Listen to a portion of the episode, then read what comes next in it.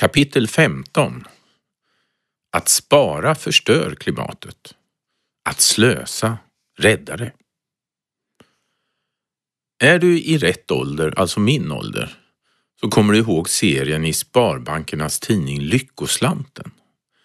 Man fick den i skolan och där fanns en serie där en vild och lite ruff flicka som hette Slösa förstörde för sig själv och alla andra medan den prydliga och blonda Spara istället gjorde rätt och blev lycklig. Det här är nog den dummaste serie som någonsin har gjorts. En som läste den som barn var Göran Persson som när han var finansminister sa att den som är satt i skuld är inte fri. Och det kan kanske gälla för en privatperson, men talar vi om hela landet så är det där rena dumheter. Det är nämligen precis tvärtom när vi pratar om samhällen. Om man sparar så bromsar man utvecklingen. Bara slöseri kan rädda världen. Tänk dig en borgerlig eller S-märkt finansminister. Det är människor som för länge, länge sedan bestämde sig för att spara pengar. Spara och spara och när de hade sparat tillräckligt, några miljoner kronor, så vågade de bli föräldrar. Det är nämligen vad det kostar att ha barn. Miljoner. Utslaget på de första 20 åren är det en riktigt usel affär. Och det är först efter ytterligare 30 år som man kommer få tillbaka pengarna när barnen som vuxna jobbar och betalar skatt som blir pension till oss gamla. Ingen som inte är miljonär kan alltså skaffa barn. Först ska vi spara, sen ska vi satsa. Det är den logik som finansministrarna följer. Eller? Nej, så är det ju inte. I själva verket gjorde de här finansministrarna precis som alla andra. Först skaffade man barn, sen betalar man kostnaderna. Därför att varje barn är ju en seger i sig. Precis likadant är det med politik, staten, kommunen och all ekonomi. Först satsar man, sen betalar man. De som påstår att man först sparar ihop pengar eller först har stora överskott innan man satsar har aldrig studerat ett företag, aldrig byggt ett hus, aldrig träffat någon som skaffat barn och aldrig drivit en verksamhet. Idén att en ansvarig politiker först ska samla in skattepengar så att vi får överskott och sen ska investera är fel. Det finns inte ett land och inte en kommun som kan göra så. Alla samhällen byggs genom att vi först satsar, sen betalar. Du vet att det här är självklart.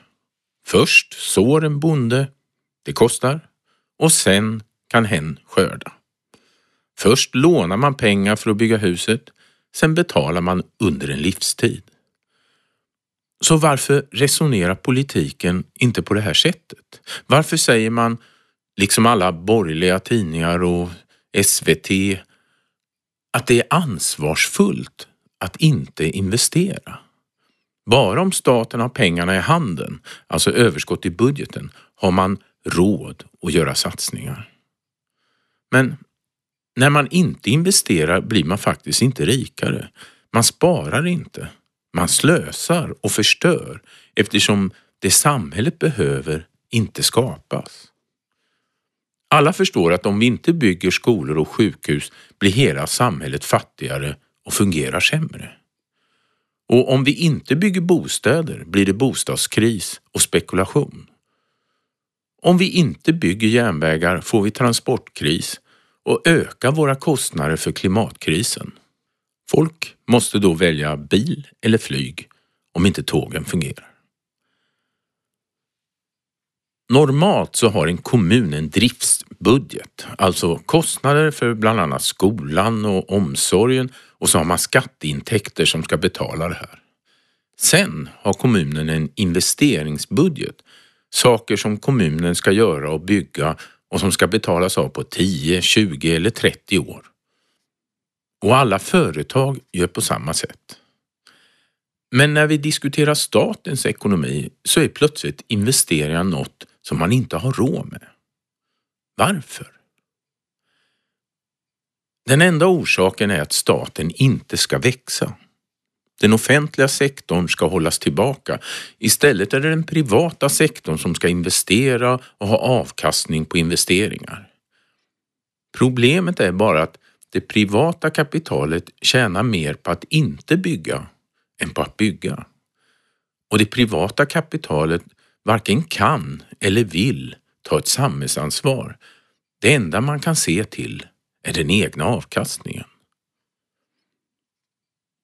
Vill man förstå hur vanvettigt det här är kan man ta en förvirrad debatt om höghastighetstågen som exempel. Förvirrad även för en del miljöaktivister som är emot då man tror att vi inte har råd. S och M vill inte investera. Staten ska inte satsa först och betala sen. Möjligen kan man bygga bit för bit om staten har överskott och då blir det en ny räls klar om sisådär 60 till 70 år. Och det här är ju genant. Den absurda idén att staten inte ska satsa gör att vi 2018 istället fick förslag från kinesiska företag som är finansierade av den kinesiska staten. De ville göra jobbet åt oss. Det är ju bättre än om inget görs, men det är lite absurt. Den svenska offentliga sektorn har idag, som jag sagt tidigare, 1224 miljarder i finansiellt överskott. Pengarna har vi lagt mest på börsen. Och att då be en annan stat att bygga åt oss är en väldigt konstig logik. För Kina bygger ju inte av snällhet. Man vet att det ger avkastning och man vet att det ger makt. Det är inte konstigare än att kinesiskt kapital idag har stort inflytande i Göteborg via ägandet av stadens största industri. Personligen tycker jag nog inte att kinesiskt kapital är värre än tyskt eller engelskt, de som finansierar järnvägen åt Sverige på 1800-talet. Men jag kan bara inte begripa varför vi inte använder den inhemska kraften för att göra det. Det kostar ju i praktiken inget för staten att låna av sina egna medborgare. För att klara Parisavtalet och omställningen behöver vi investera många miljarder. Vi behöver förbjuda förstörelse, forska fram nya lösningar och sluta bromsa förändringarna. Världen är full av goda klimatpolitiska förslag men de flesta är småjusteringar som inte kommer få tillräcklig effekt eftersom den stora diskussionen inte är vad vi ska göra utan varför vi inte gör det. Klimatrörelser blir politiskt maktlösa om man inte en gång för alla gör upp med idén om att staten ska spara innan den satsar. Det är precis tvärtom. Det finns inget ansvarsfullt i passiviteten. För mig är det här med klimatfrågan därför en berättelse om att all förändring kommer underifrån. Från dig, från mig, från oss.